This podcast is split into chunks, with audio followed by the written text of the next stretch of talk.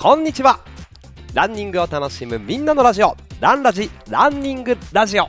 日々のランニングをもっと楽しく同じ空の下で走るランニング仲間の皆さんとつながっていく番組です。走りながらはもちろんウォーキングしながらお車の移動中電車の移動中お仕事の合間に家事をしながらぜひお付き合いください。今日もナイスラン!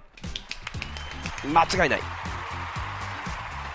よろしくお願いいたします。お届けするのは岡田匠です。ランニング大会や企業の発表会などイベントで MC をしたり YouTube はラントリップチャンネル虎ノ門トラスロンチャンネルそしてね僕の個人チャンネル匠岡田匠というねところで情報をお届けしたり音声配信ランニングアプリライブランで生放送トレーナーをしたり FM しながらというラジオ局でラジオやっております。喋って走っております。よろしくお願いします。ランラジ 96km 突入。いやウルトラマラソンでももうクライマックスですよ今週はありがとうランニング皆さんから頂いているメッセージを紹介する、まあ、そのその2前回の続きですね。と、えっと、メインはですねレイクビア100先週僕が行ってきました100マイルのレースの、まあ、ご報告みたいなのをねしていこうと思います。よろしくお願いします。この放送はコスパ最強のスポーツサングラスグダーのスポンサードでお届けいたします。グダさんありがとうございます。そしてえーあそうですね。ご報告ちょっといくつかしていきたいと思いますが先月9月の17日にね走ってきましたオーストラリアシドニーのシドニーマラソン。その様子ラントリップチャンネルで動画が上がりました。いやこれ見てください。あの時の感動が蘇る。あのワールドマラソン6メジャーズの、まあ、7個目に入ろうというような形でね今申請をしているトライしてるっていうシドニーマラソンその7個目になるかどうかっていうところなんですけどまさにねその世界を代表する大会。なんだろうなんなんだなっていうのね僕自身が本当に感じた素晴らしい大会だったのでこれぜひ見てください。2025年かな最速ワールドマラソンメジャーズの7個目になるっていうその大会の一つ候補の一つでございますのであの今後世界のマラソン日本以外の大会いろいろ考えていきたいな出てみたいなという方あのきっと参考になると思いますのでぜひチェックお願いいたします。そしてねイベントのお知らせランラジオンラインオフ会というのを毎月1回1日の夜9時半にやっております。次回は11月の1日も行いますのでえっとですねまだあの申し込むでイベントのページ作ってないんですけれども絵を追って公開していきたいと思いますのでぜひ1日9時半上げといてください。よろしくお願いします。さてえー、イベント MC の知らせですね。10月の21日これまだねギリギリエントリーできるかな。ナンバーが主催をします。東京味の素スタジアムで行いますよ。ナンバースポーツフェスタ。ここでねナンバードゥ駅伝というのがありますのでこちらお待ちしております。あとは10月29日大阪長井スタジアムで開催される駅伝大会。大阪駅伝 in 長井ですね。えっ、ー、とトレイルランニングが11月の5日に甲州アルプスオートルートチャレンジ。これもねロングなトレラン大会ですよ。あとは11月19日戸田マラソン。11月26日はジグ外苑チャレンジフェスティバル。JBA ユニファイドランですね。ここは国立競技場。で12月23日24日もね国立競技場が続きますね。はい。国立競技場クリスマスラン2023ということでこれもあの23日リレーマラソン。24日もあ23がフルのリレーマラソン。24日がハーフのリレーマラソンということで、えっと、両方ですね3時間っていう時間のリレーマラソンも両日開催をいたします。え発表されたのかなもう。23日はねゲストランナーでスイさんとみゃこちゃんが来ます。ご一緒できるのを楽しみにしております。皆さんエントリーぜひお願いします。えっとあとはね年明け。間違った。年末。12月29日はビヨンドです。フルマラソンチャレンジ。ぜひ皆さん PB をぶちのめしていきましょう。まあ、の本番として捉えるのもいいですし、ここね、あのグループ走、集団走として練習に使うというのも、走り納めに使うというのもいいと思いますので、ビヨンドの出走、ご検討ください。来年1月6日、6日、土曜日ですね、えー、西東京 30K 昭和記念公園で MC もしますので30キロ走フルマラソンの前にどうでしょうか？ちなみに僕はその翌日のねハイテクハーフに出走する予定でございます。さあ10月も13日中旬ということでこの1週間でおっとあっという間に涼しくなりまして秋らしい気候。やったー。やっぱ気持ちいいですね。最高気温23度とか今ね東京。まあ、これぐらいだと風も気持ちいいし朝の16度とかねちょっともう長袖着たくなるぐらいのこの気候が走るにはぴったり気持ちいいんだ。今日も秋晴れ最高ですね。ぜひね10月11月まレースが入ってるという方もたくさんいらっしゃると思います。お先週僕がレイクビア行ってるタイミングで新潟シティとかもね開催されてましたね。行った皆さんお疲れ様でした。新潟シティマラソンとかもうシーズンインしてる方もいると思うんですが走りやすい、まあ、距離を踏みやすい気候なのでしっかりと足作りやっていきましょう。日曜日、あさって東京はねマラソングランドチャンピオンシップ。そしてレガシーハーフレガシーハーフ出走するんですけどなんか朝から雨みたい。応援の方々とか出走される皆さん気をつけていきましょう。風邪をひかないようにね。えー、雨の中の MGC どうなるんですかね。ちょっと楽しみですけどどんなまあこうなってくると雨というコンディションの中でしっかりと走れるっていうそのタフさ強さみたいなところも選手に試されてくるんじゃないかなっていうところでまた誰が勝つのかなっていうのが全く分かりませんね。楽しみです。で明日土曜日箱根駅伝の予選会なんでしょ？ちょっと大学駅伝。今週ちょっとざわつくニュースがあってね。ちょっと個人的にはあーマジかって残念なニュースも。そう皆さんがお心当たりあるあれですね。マジかってねちょっといろいろとごご一緒させていただいてたので思ったんですけどね。残念ですけども。まああの選手の皆さん頑張ってください。さて今週ねサロモンのインスタライブで吉田香織さんプロランナーのね吉田香織さんとご一緒させていただきまして吉田香織さんがねその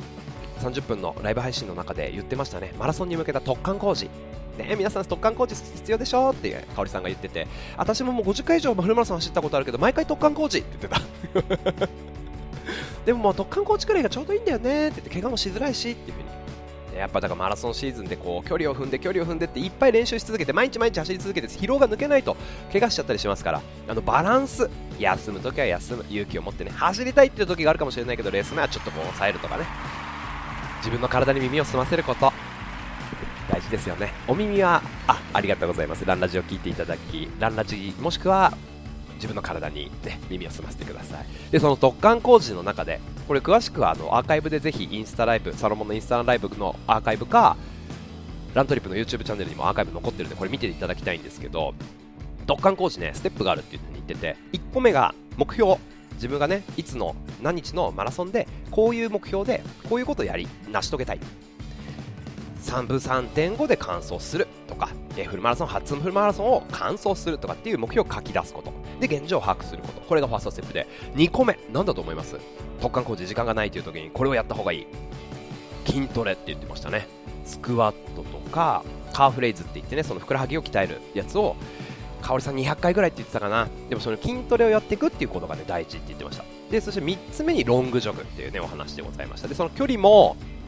まあ極端にロングジョグしすぎるっていうのもやっぱり怪我につながってくるんで吉田香織さんで言うとねあのフルマラソンに対してハーフマラソンぐらい走っておけるといいよねっていうようなお話でございましたすごいですよ。吉田香織さんあの25歳の時に北海道マラソンで優勝されてその北海道マラソンで優勝した時に37キロ8キロって言ってたかな。足の骨折れちゃったんですって。中足骨って言ったかな。あの足のだから平の部分の骨をね靴紐を強く縛りすぎてて折れちゃってって。もう足なんてどうにでもなれと思って走り切ったってすげえメンタルでしょ。でそういうメンタル強さを持ってる方だからなのか、まあ、フルマラソンはハーフまでその手前でね準備でハーフマラソンまでそのレースペースで走れてればあと半分はレースのアドレナリンでなんとかなるからって 香織さん言ってて。これ以前僕どっかのランラジでも言ったかもしれないですね。それを僕もレース前にね香織さんに大丈夫や岡田君って言われて。本当ですか？みたいな。ハーフと残りの半分はアドレナリンでいけるんですか？みたいな。いけるそうです。それだけ高めていきましょう。というまあ突貫工事が、ね、必要だという方たくさんいると思いますのでぜひ見てみてください。香織さん情報ありがとうございます。さあ 96km 目。レイクビアの、ね、報告からまずはねお届けしていきたいと思います。10分間もなくというところでございます。スタートから。間もなく10分。行ってきましたよ。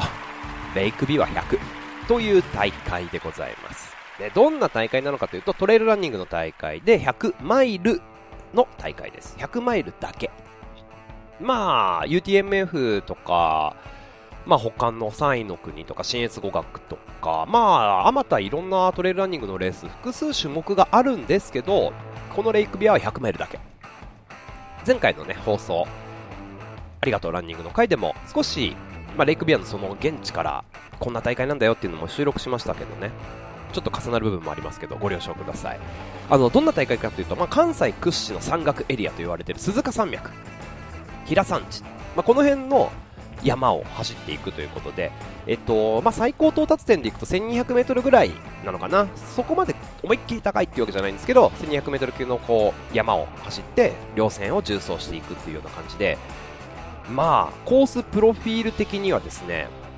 まあ、その数字的なところでいくと169キロ100マイルで獲得標高、まあ、全コースを通して何メートル自分が登るのかっていうところだと1万500メートルなんですよ。すごいでしょ？1万500メートルだって。富士山3個分ぐらいですよ。すごいですね。これあのー、僕が去年タイで走ったドイインタのタイランド by UTMB というね、まあ、この UTMB 系の大会も1万メートル超えなんですよ。だからこの1万メートル超えっていうのを日本で体感できる走ることができるっていうのはねもう他にない。すごい。まあレベルの大会ですよね、まあ、海外の本格的な山岳100マイルレースと肩を並べるレベルのレースですよっていう風に大会も言っております、まあ、走力もそうなんですけどこの山岳っていうね山を登る総合的なまあ能力、力もそうだし、まあ、リスク管理能力も問われますよっていうふうに大会の公式には書いております。で、まあ、これどこをスタートにしていくのかというとですね、三重県の菰野町というところからスタートをしていくんですけれども、三重県の菰野町からスタートして、まあ、地図で行くと左上の方にぐーっともう山を登って登って登って三重県行ってでと滋賀県入ってちょっと途中で京都寄って 京都寄ってっていうか京都まで行ってで比叡山登ってみたいな感じであの、琵琶湖に降りてくるというような感じのコースになってるんですね、まあ、制限時間が52時間。なかなかロング。設定長い設定にはなってるんですけど完走すること自体がねやっぱり大きな挑戦になるということで、まあ、その100マイルでございます。すごいですよね。いつ開催されたのかというと先週ですね。10月の6日の金曜日。そしてそしてそしてそして6日の金曜日スタートしてゴールが8日の日曜日13時10分が制限時間。長い。どんなスケジュール開催されたのかというとですね。10月の5日の木曜日に、まあ、受付っていうのがあったんですよね。ゴール地点の平レイクハウスっていうところで受付をするかスタート地点の湯の山温泉希望層っていう、まあ、結構大きなお宿で受付をしておりまして僕はねこの湯の山温泉希望層これがスタートエリアだったんでスタートの場所に行って受付もちょっと見てたんですけどここで受付をしてで翌日の金曜日にスタートするんですね。これねまずこのレイクビアのいいところその1スタートの湯の山温泉希望層ここがねすごく居心地がいいんですよ。まあ温泉大きなね露天風呂があってその温泉もね2個ぐらいあるのかな？選べるんですよ。で温泉があって、まあ、いわゆるね浴衣を着る旅館畳の部屋がバーっとあってあの申し込んだ選手の皆様は受付をしてそのままその湯の山温泉希望層に泊まり夕食を、まあ、バイキングみたいなのを食べて温泉入って選手のね皆さんで割り振られた部屋で雑魚寝雑魚寝っていうかちゃんとお布団を引いて部屋で準備して眠るわけですよ。で金曜日翌朝9時スタート。でここに向けて温泉その希望層のメインエントランス出たところに、まあ、大きな駐車場があるんですけど、その大きなその駐車場がスタートエリアなんですね、そこにスタートゲートが立つんですけど、だから、もう皆さん自分の部屋の窓を開けたら、そこがスタートエリアなんですよ。すごくないですか？だからもう本当9時のスタート、ギリギリ前、8時45分ぐらいスタートセレモニーやってる時も、早く出てきてくださいって言って。まだ部屋にいる人とかいて。朝もね、だからそのバイキングが食べれて、朝ごはんを食べて支度して、9時にスタートっていう。こんなにスタートエリアが目の前で、ゆったりと準備できる大会あるんだ !100 マイルレースで。これはね、めちゃくちゃ体を整えてからスタートするっていう意味では素晴らしいなと思いました。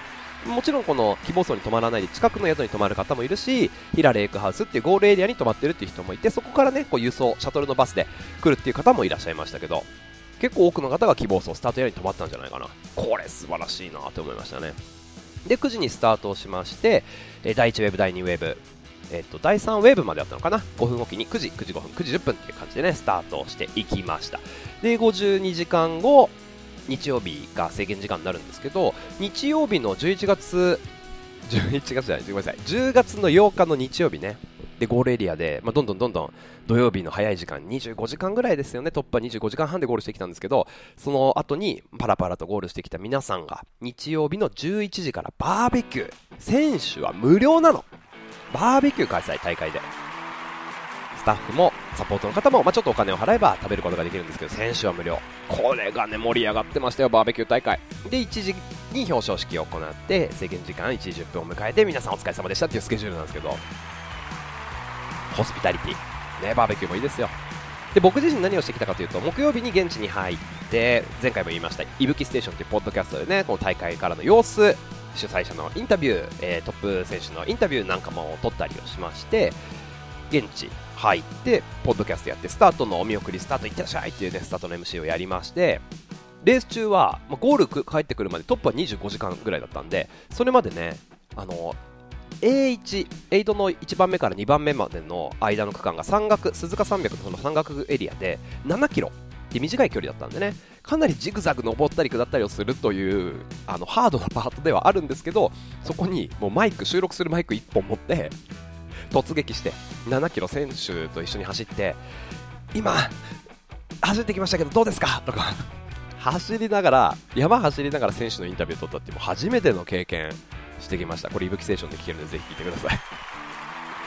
そしてあの A3、A、スタートしてから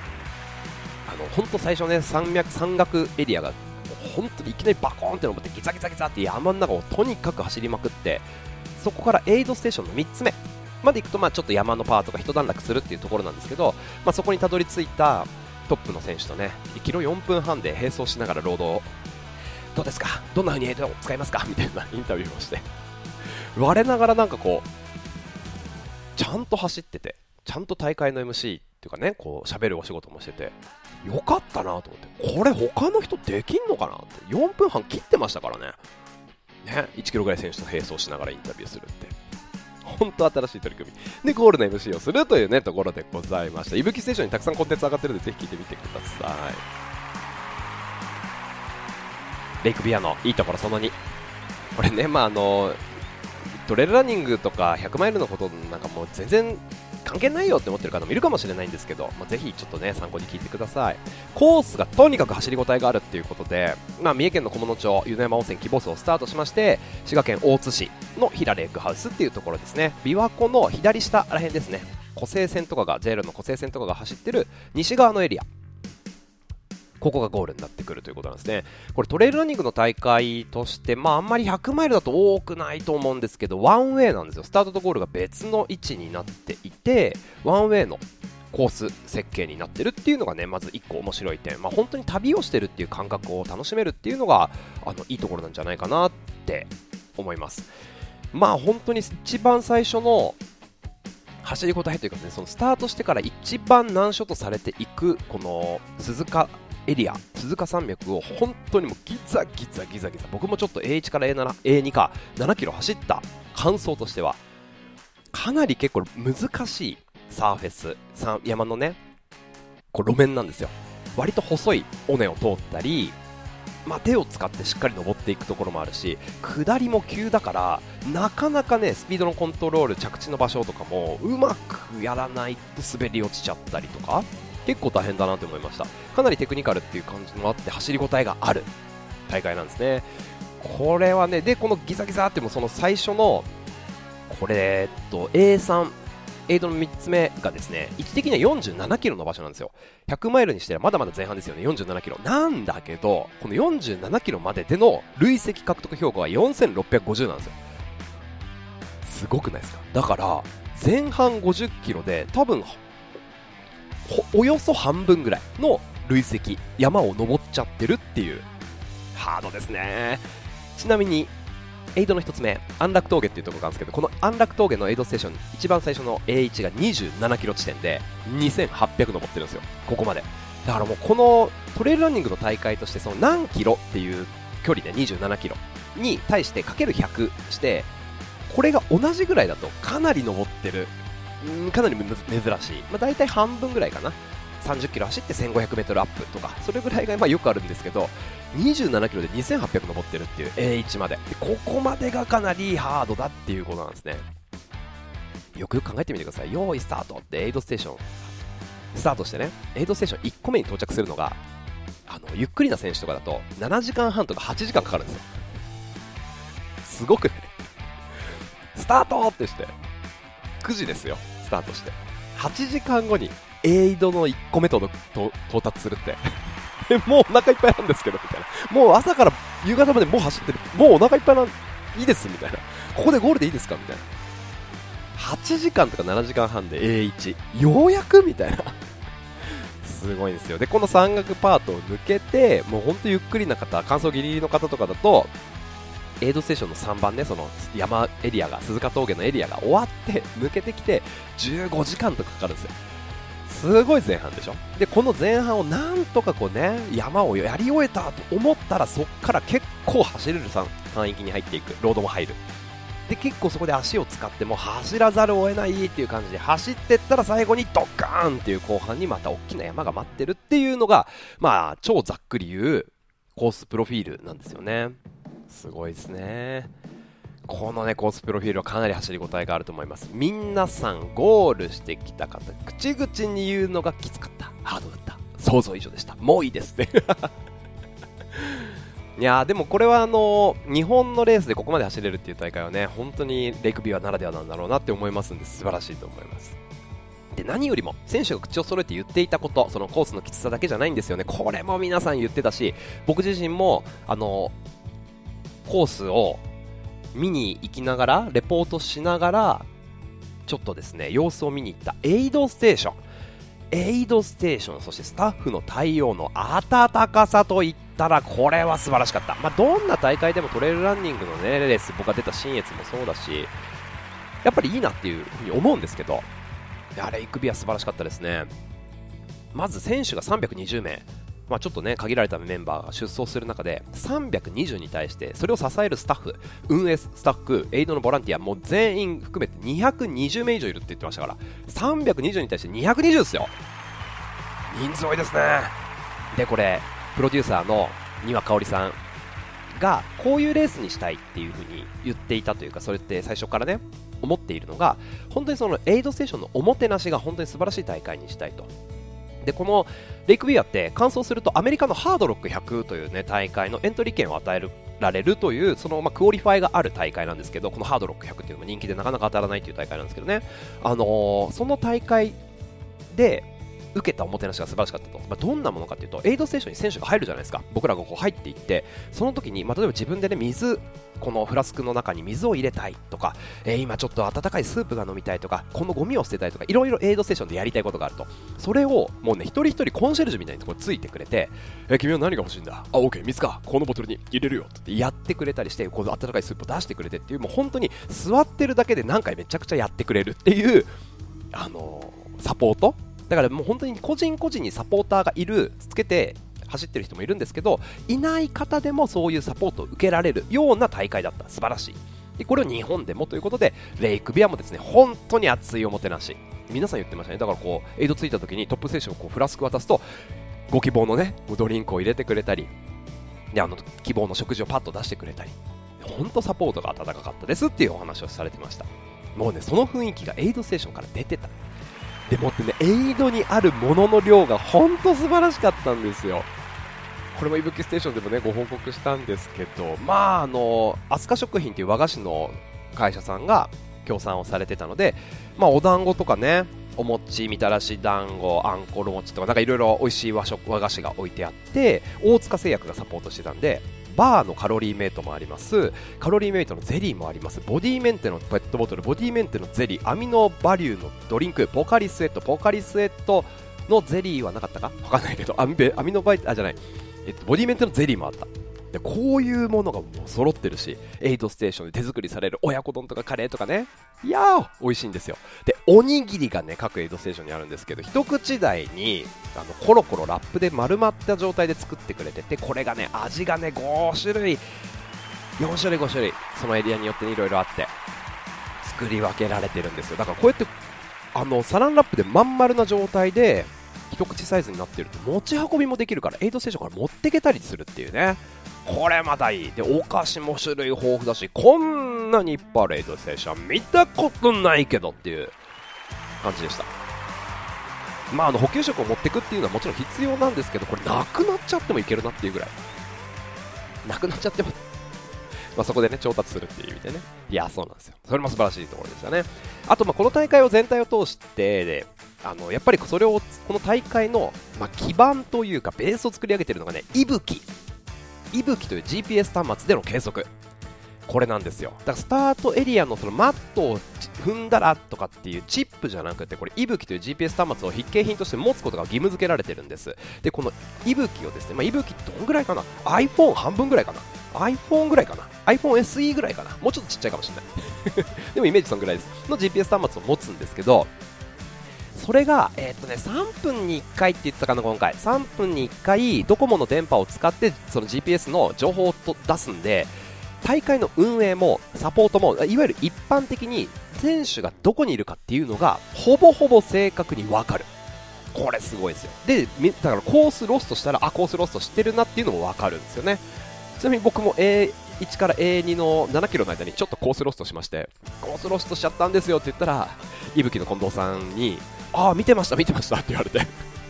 すげえやっぱそこまでわかるんだっていうね。あのそうやって位置情報がわかるっていうのは選手を支える側にとってもめちゃくちゃいいし安全管理っていう上でもすごくいいですよね。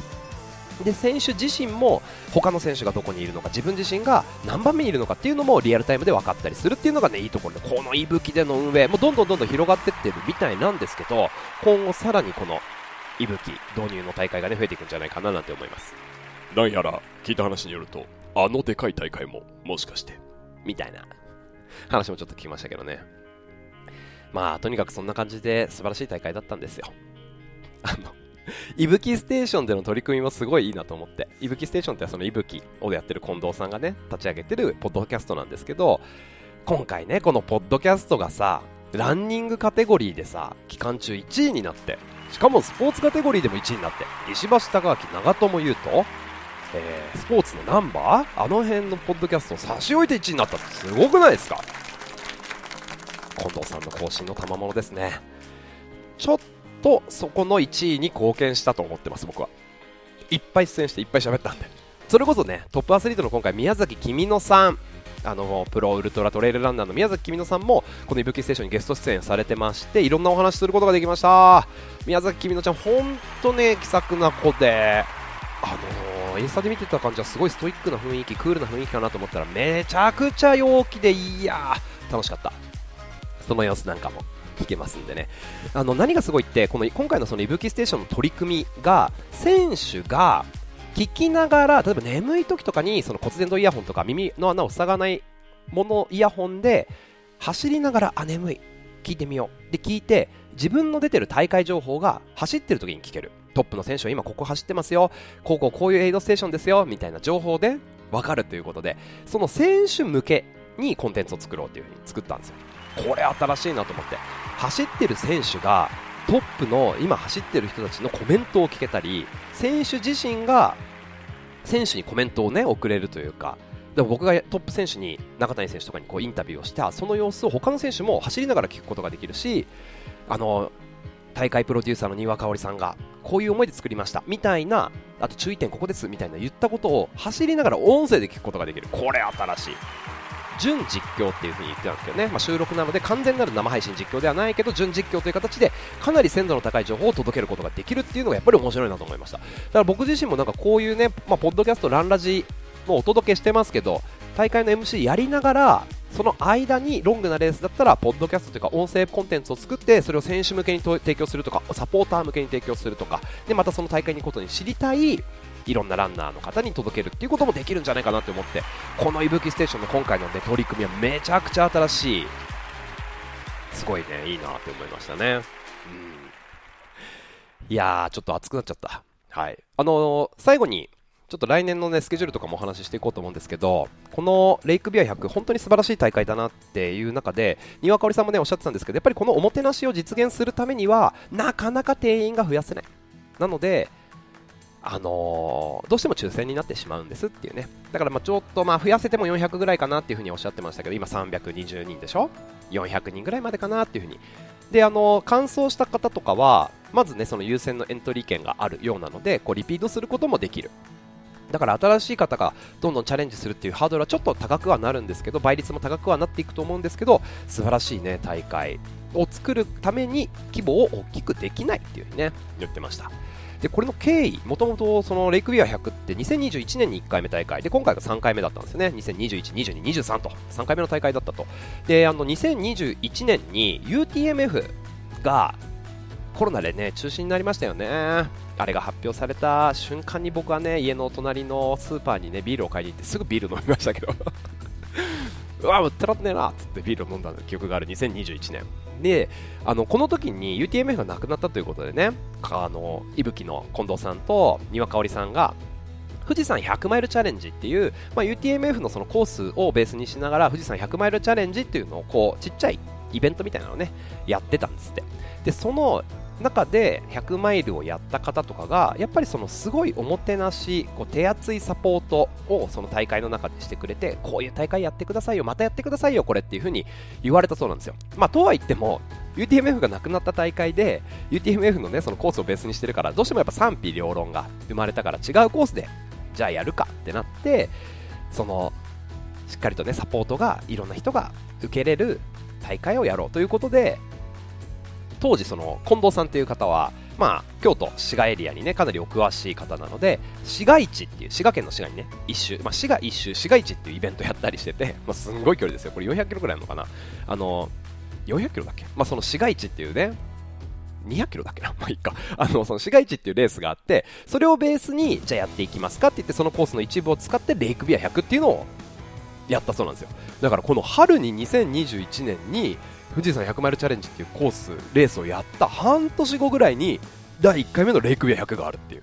相当1回目大変だったんじゃないですか？コースをね、ベースがあるとは言っても、許可を取って、運営のこと考えて、で2回目、3回目っていう風にね開催されてどんどん良くなってるよっていうことなんでございますけどあのこういう大会やってくださいって言われたけどなかなかね時代的に大会がなかったと。で庭かおりさんがおっしゃってたのがとは言ってねとは言ってもレースがない。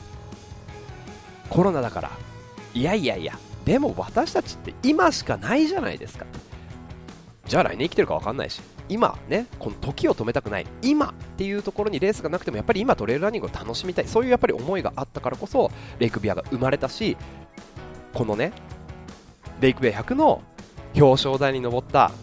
トップ5の選手は盾をもらえるんですよ。その形がね時計の盾なんです時を止めないっていう思いを込めて時計の盾を贈呈してる。そうでございます時計の盾というかも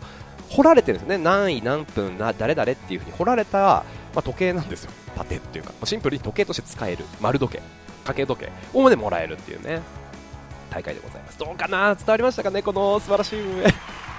いやそこにね僕が、大会 MC としてこう関われたこともすごい嬉しかったですし最後にあの本当に皆さんがゴールして表彰式も終わって帰るっていう時に庭さんに今回ありがとうございましたってお話ししたらね庭さんが一言ね言ってくださったんですよ。あの大会の格がこう MC してくださってありがとうございました。大会の格が一つ上がったそんな感じがしますっていう風に言ってくださってね。いや MC 妙利に尽きるお言葉ありがとうございます。52時間の制限時間。サポートした皆さんお疲れ様でした。選手の皆さんもお疲れ様です。いやーしっかりね途中夜寝たんですけどね。やっぱ52時間は長いね。皆さんお疲れ様でした。えー、っとね本当にでもやっぱりその長いレースだからこそというかあの本当にチャレンジしたくなるなーって皆さんの姿を見て思いましたね。ゴールするその姿はやっぱ美しいしかっこいいしゴールしてゴールゲートをくぐって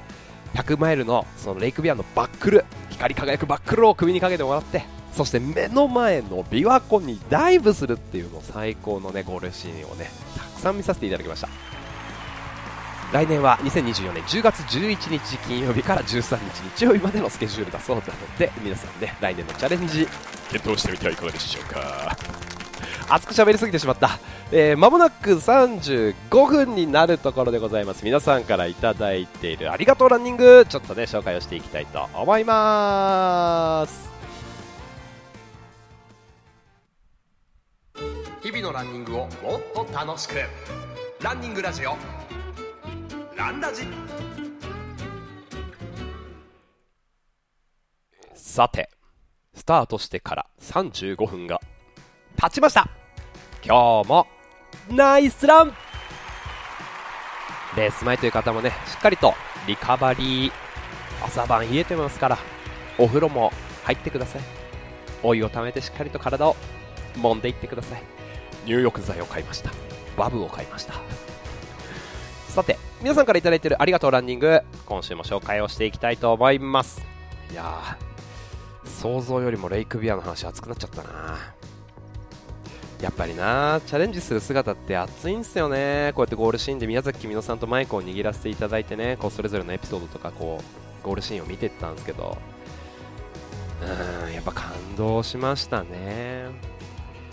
テールエンダー。あのゴール本当最終ランナーは女性だったんですけどその1個手前男性の最終ランナーだった方が山口さんっていう男性で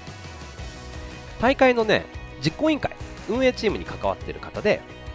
選手が山に入る時の山岳届とかを出してくださる山岳届っていうか山のね使用申請とかをしてくださってる方なんですって。で、えーとまあ、自分自身も走りたいということで今回走られてて47時間ぐらいかな。あ違う違う違う違う違う47時間じゃないよ。51時間43分だ。帰ってきたんですけどね、もうだ庭さんももう涙流しながらゴール迎えしてて、素晴らしいゴールシーンでしたね、本当に皆さんありがとうって、であのやっぱりバーベキューがあるからゴールエリアに選手がいるんですよ、で選手がいて、そのみんなで迎え入れるっていう空気がなんつったって本当に、えー、最高でしたよ。ありがとうございます。ね、本当にそんなこんなで大会に出られるやっぱこういう達成感を味わうことができるっていうのも本当にありがとう。ランニング。ですよね。皆さんからのコメント紹介。アーソンさん。ジャーナルから。ありがとうランニング。ランニングは私の人生を大きく変えた。ランニングを始めたのは十数年前。朝晩土日関係なく仕事に追われる毎日を送っていた私。息抜きで行き始めたジムで始めたランニング。見る世界が広がったり見る景色が違ったり素敵なランニングの仲間にも出会えたりこのランニングチームで出会った人と結婚しちゃったり。ああそうなんだ。ランニング始めてなかったら結婚していなかったかも。そういう意味でも人生を変えました、えー、今ラントリップやランラジでの出会いに毎日の楽しみをもらってます。みんなありがとうと。ねあいいですね。ああいいですね。結婚しちゃったパターンか。俺もそれやりたいな。走ってたから今の奥さんがいるんですよねみたいな。いいですね。うん。えっと、ありがとうランニング、ゆうさくさん、えっと、念願の GMRC グッドモーニングランクラブですね、参加してきましたという写真とともに、えー、ゆうさくさん、私の住んでいる地域から遠いので GMRC 参加、羨ましく思ったんですが、えー、いつもぼっちなんだからということで、えー、仕事が休みだったので、思い切って高速道路で1時間かけて参加、うわ、素晴らしいアクション。これですよこれ。私は皆さんに会いたくてたまらなかったんです。ジャーナル拝見しながら羨ましがっていた自分は過去の自分。今朝は一歩踏み出した自分だと実感できました。素晴らしい。病気で手術してから体力をつけるために始めたランニング。今では大会にも参加したりたくさんの方々とのつながりが作れました。まさかランニングがこんなに自分を前向きに変えてくれるとは思ってなかったな。日々のランニングを充実させてくれるツール。がありそれによって人のつながりが作れるって楽しいですねラントリップランラジライブランが私のランニングライフを充実させてくれておりますありがとうありがとうございますいやー共通する部分がたくさんあるっていいよね共感なんじゃないですかマジでこれえー、空吉さんありがとうございます。ありがとう。ランニング、えー、ランナジ93キロの妄想ランニングデート理想の出会い編を聞いて最後の結婚してたんかーいにお笑いや。でもあるあるだよね。さて、ありがとうランニング。私はランニングをきっかけにたくさんの仲間ができました。人生のパートナーだった人もランニングをしていなければ出会うことはなかったと思うし新婚旅行でフロリダディズニーワールドマラソンで5キロ1 0キロハーフフルとオールコンプリートしたり走りすぎだろこれ。えー、フロリダディズニーワールドマラソン。いろんな意味で貴重な体験をさせていただきました。ランニング。たくさんの出会いを。ありがとう。えー、いいですね。あとは長年続けてきたバドミントンでついた大きな筋肉が走るようになって質が変わって細い筋肉になったのは女子としては嬉しいこと。チビティなんて右肩だけきつかったし。バドミントンのせいでね太ももとお尻が引っかかってスリムなパンツが開けなかったでも今は着たい服で好きなおしゃれを楽しめてますありがとうランニングいいですね。写真は初フルで2007年ホノルルのゴールということで余裕のママと瀕死の空吉ママと走れるって素敵。ママが走ってなければ私も走ることはなかった。ママ走ってくれて。ありがとう。素敵ですね。親子で楽しめるってね。いいじゃないですか。えー、あとはですね。マー君さんありがとうございます。マー君さんはありがとうランニング。ランニング始めた頃は常にぼっちラン一人ぼっちで一人でラン。ぼっちラン近所を走れることが楽しかった。そこから SNS での知り合いができてトレランに出会えた。フルマラソンに参加してラン友が増えていきラントリップリアル VRWC GMRC え冬冬 と出会えた。これからも出会いが増えていきます。ありがとうランニングとね。ああそういえばめっちゃ関係ないですけどレクビアのゴールエリアにね冬トレランガールのナミさんもいらっしゃってましたよ生ナミさん初めて見ました。えっとですね。続いてよし FZ1 さんありがとうございます。ありがとうランニング。ランニングを始めて体力や体型の変化など体の変化はもちろんなんですがネガティブ思考だったのかポジティブ気味に変わりました。気味。嫌なことがあっても走るとリセットされて前向きに取り組めるようにそしてランラジにも出会わなかった。ランニングをしててよかった。間違いない。これねどっかの収録で言おうと思ってるんですけどこの回を作りたいと思ってるんですけどポジティブとネガティブの話これはね生まれ持ちながら生まれ持った才能とかその特質じゃないと思うんです僕。生まれながらにネガティブとか生まれながらにポジティブとかそういうのない。ポジティブは自分をポジティブシンキングでできるとかポジどんな状態もポジティブに捉えることができる。ポジティブに変換できる。ポジティブに考えることができる。へこんでもそれから復活することができるというねポジティブという後天的スキルだと思うんですよね。なのでポジティブだよねネガティブだよねっていうのは人間の性格じゃなくてなんかね1個の獲得できるスキルだと思うんで自分をポジティブな状態で管理できるとかポジティブな状態にいることができるっていうスキルだと思うんでやっぱランニングはそこに貢献してますよね。間違いないです。これあ僕のね気持ちにえひろきさんありがとうございます。ありがとう。ランニングあれひろきさん俺これ紹介したかな？え走れば罪悪感なくいっぱい食べられる。これは絶対あるよね。ランニングありがとう。いただきます。ごちそうさまでしたって書いてありますね。間違いないですね。ありがとうございます。うん。まゆさんランラジのお題ありがとうランニング。ランニングをしててよかったこと。実年齢より若く見られるようになったこと。今日の写真のような朝焼けを見れたこと。ああ綺麗ですねこの朝焼け。早朝ランの後のご飯がとにかく美味しいこと。ラントリップのお友達ができたことです。ありがとうございます。音楽家へ。いいですね。まだまだ紹介したりねえぞこれ。DSK さんありがとうランニング。5年前までスポーツはバスケ一択。小学校1年生からずっと続けている大好きなスポーツなんですがこれまで足首の骨折靭帯損傷膝の靭帯断裂など様々な怪我に悩まされバスケでは全力でプレーすることが難しい状態になってしまいました。長く続けられるスポーツがないかななんて思っていた時に出会ったのがランニング。気づいたらすっかりハマっていました。ランニングは長く長く続けられそうだったり生活リズムが良くなったり仲間が増えたりといいことだらけ。今ではランニングは生活に欠かせないもの。ありがとうランニング。ですよね。生活に欠かせない。間違いないよ本当に。いやー。あブーチンさんお疲れ様でした。このね写真はちょっと前ですけどもね新越語学110キロ。ね最後に110キロの前の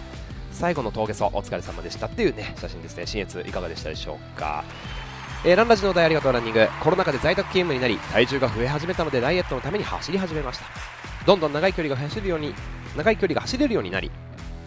早く走れるようになりました。ダイエットも1 0キロ減。すごい。ラントリップに出会いジャーナルでのやり取りが励みになりリアルに一緒に走る機会から人のつながりがどんどん増えていきました。その中でいろいろ刺激をもらったり一緒に走る楽しさがありました。フルマラソンやトレイルレースで挑戦するようになったのもラントリップでのつながりのタバタバタバタバタバタバタバタバタたまもの新越語学110キロ完走できたら次の100マイルを目指そうかということで3年前の自分からは考えられないことですまだまだランニングを通じて世界は広がりそうですというねあランニングを通して世界って本当に広がりますよねありがとうございます本当にまだまだ紹介足りないしきれないぐらいあります。ありがとうランニング。皆さんもラトリップのジャーナルぜひね使っていただいてハッシュタグありがとうランニングチェックお願いいたします。ご紹介できなかった皆さん拝読させていただいております。ということで引き続きですね「ハッシュタグランラジ」「ハッシュタグあハッシュタグランラジ」をつけてのご投稿ねお願いします。え次回はやっぱり秋突入なので今日ラジオでもこんなね食欲の秋のテーマのお話をしてたんですけど